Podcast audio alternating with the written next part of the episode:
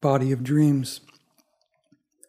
Last night, my father came to my dreaming self in the form of a vampire.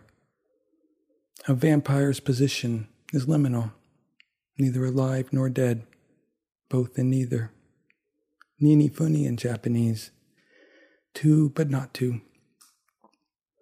The vampire, my father, no longer on this earth, was on the earth, but could not touch me without hurting me nor could he speak to the dead.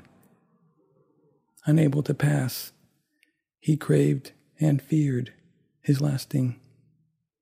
A bardo is a boundary between states, Tibetan in origin, a gap that can serve as a bridge, an open span filled with an atmosphere of suspension, neither this nor that.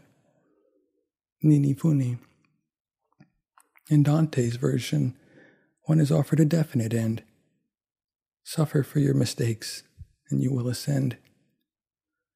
The bardo of self cognizant wakefulness, the bardo of dreams, the bardo of meditation, the bardo that occurs at the moment of death, the bardo of the luminosity of true nature, the bardo of transmigration or true becoming.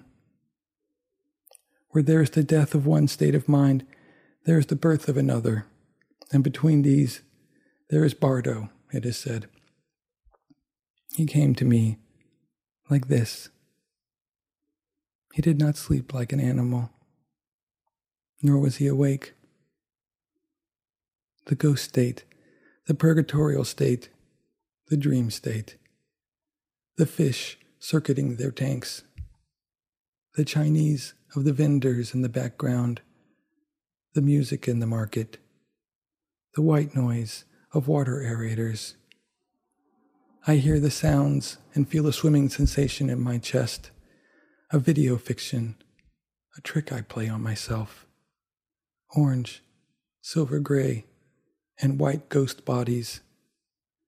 On each body, that fan like tails the head, fan like appendages carp, perhaps thirty, roiling around. One extends its jaws before its face as a human person might lick the inside of his lips. My dream ends with my father like a Batman hero swan diving off the roof of the building on which we speak, incapable of flight, choosing pain in place of death that would not yet come. I saw him jump, but didn't hear the sound of his body hitting the earth.